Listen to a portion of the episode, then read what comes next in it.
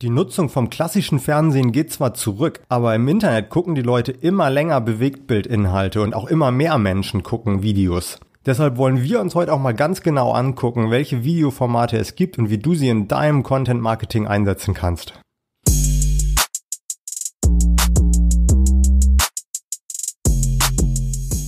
Über das Thema Videomarketing haben wir vor ein paar Tagen schon gesprochen, deshalb wollen wir heute mal stärker auf die verschiedenen Content-Formate eingehen. Gerade im Bereich Bewegtbild hat sich in den letzten Jahren ja extrem viel getan. Also lass uns gleich mal in die neuen Sachen einsteigen. Die Klassiker, die können wir uns später auch noch angucken. Neben YouTube hat sich meiner Meinung nach vor allem Instagram in letzter Zeit als Plattform für Bewegtbild etabliert. Bei Instagram gibt es inzwischen vier verschiedene Möglichkeiten für dich, deine Videos zu promoten. Die erste ist ganz klassisch als Post im Feed. Dann wird dein Video deinen Followern angezeigt, wenn sie von oben nach unten durch ihren Feed gehen. Das bevorzugte Bildformat ist hier quadratisch. Der Feed ist immer noch gut und wichtig. Einige sagen zwar, der Feed sei tot, aber das sehe ich nicht so. Dein Feed ist ja zum Beispiel auch das erste, was Instagram-Nutzer sehen, wenn sie zum ersten Mal auf dein Profil kommen. Dann müssen sie entscheiden, ob sie dir folgen oder nicht. Daher sollte der Feed meiner Meinung nach immer gepflegt aussehen und aktuell gehalten werden.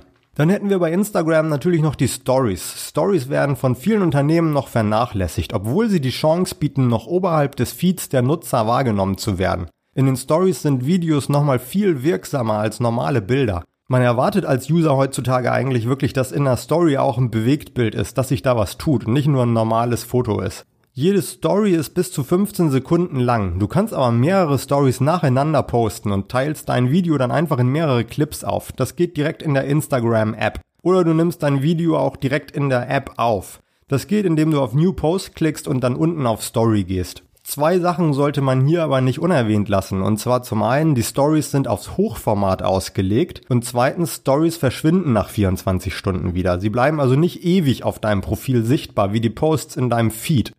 Trotzdem lohnt sich meiner Meinung nach der Aufwand, Stories zu posten, weil die Stories eben wirklich viel Aufmerksamkeit in der App bekommen und die Inhalte da auch nicht so hochglanzmäßig perfekt sein müssen. Als weitere Formate hat Instagram vor einiger Zeit IGTV und auch Reels veröffentlicht. Beides sind Videoformate. Lass uns zuerst mal über Reels sprechen. Reels funktionieren im Prinzip wie Stories. Du kannst kurze Clips aufnehmen, mit Musik unterlegen und anderweitig auch bearbeiten und dann veröffentlichen. In den Reels kannst du sogar Produkte aus deinem Shop taggen, sodass Nutzer direkt draufklicken können. Der größte Unterschied ist aber, dass deine Reels für alle Instagram-Nutzer sichtbar sind, während deine Stories eben nur für deine Follower sichtbar sind. Du kannst mit den Reels also theoretisch wirklich eine große Reichweite erzielen und auch neue Follower gewinnen, was mit Stories eher schwierig ist. Außerdem werden Reels auch in deinem Feed angezeigt und gespeichert. Falls du auch auf TikTok aktiv bist, kannst du deine TikTok-Videos mit recht überschaubarem Aufwand auch als Instagram Reel veröffentlichen. Da gibt's einige Beispiele, einige User, Influencer, die das machen. Längere Videos kannst du hingegen auf IGTV posten. Mit einem normalen Account bis zu 10 Minuten und mit einem verifizierten Account bis zu einer Stunde. Kurze Vorschau-Clips von deinen langen Videos werden auch auf deinem Profil in deinem Feed angezeigt.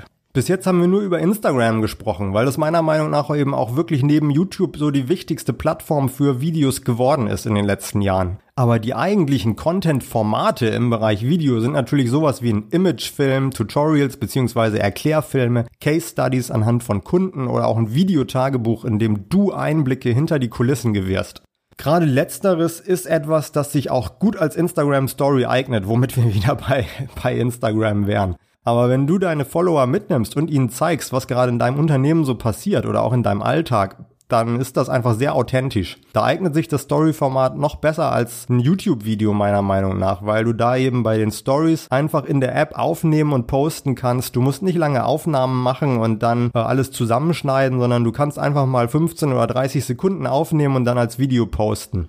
Solche täglichen kleinen Behind-the-Scenes-Aufnahmen sind meiner Meinung nach auch viel authentischer als jeder Image- oder Recruiting-Film, wo sich alle immer high-fiven und mit bester Laune irgendwie am Kicker am Spielen sind oder so. Darüber hinaus sind meiner Meinung nach aber auch Tutorials und Erklärfilme sehr empfehlenswert im Content Marketing, weil wenn die Leute sehen, dass du dein Wissen gerne mit ihnen teilst, schafft das Vertrauen und sie sehen auch, dass du wirklich ein Experte auf deinem Gebiet bist. Und wenn man einer Marke vertraut, dann ist man ja auch eher gewillt, bei ihr zu kaufen. So viel erstmal zum Thema Videoformate. Ich hoffe, wir hören uns morgen wieder.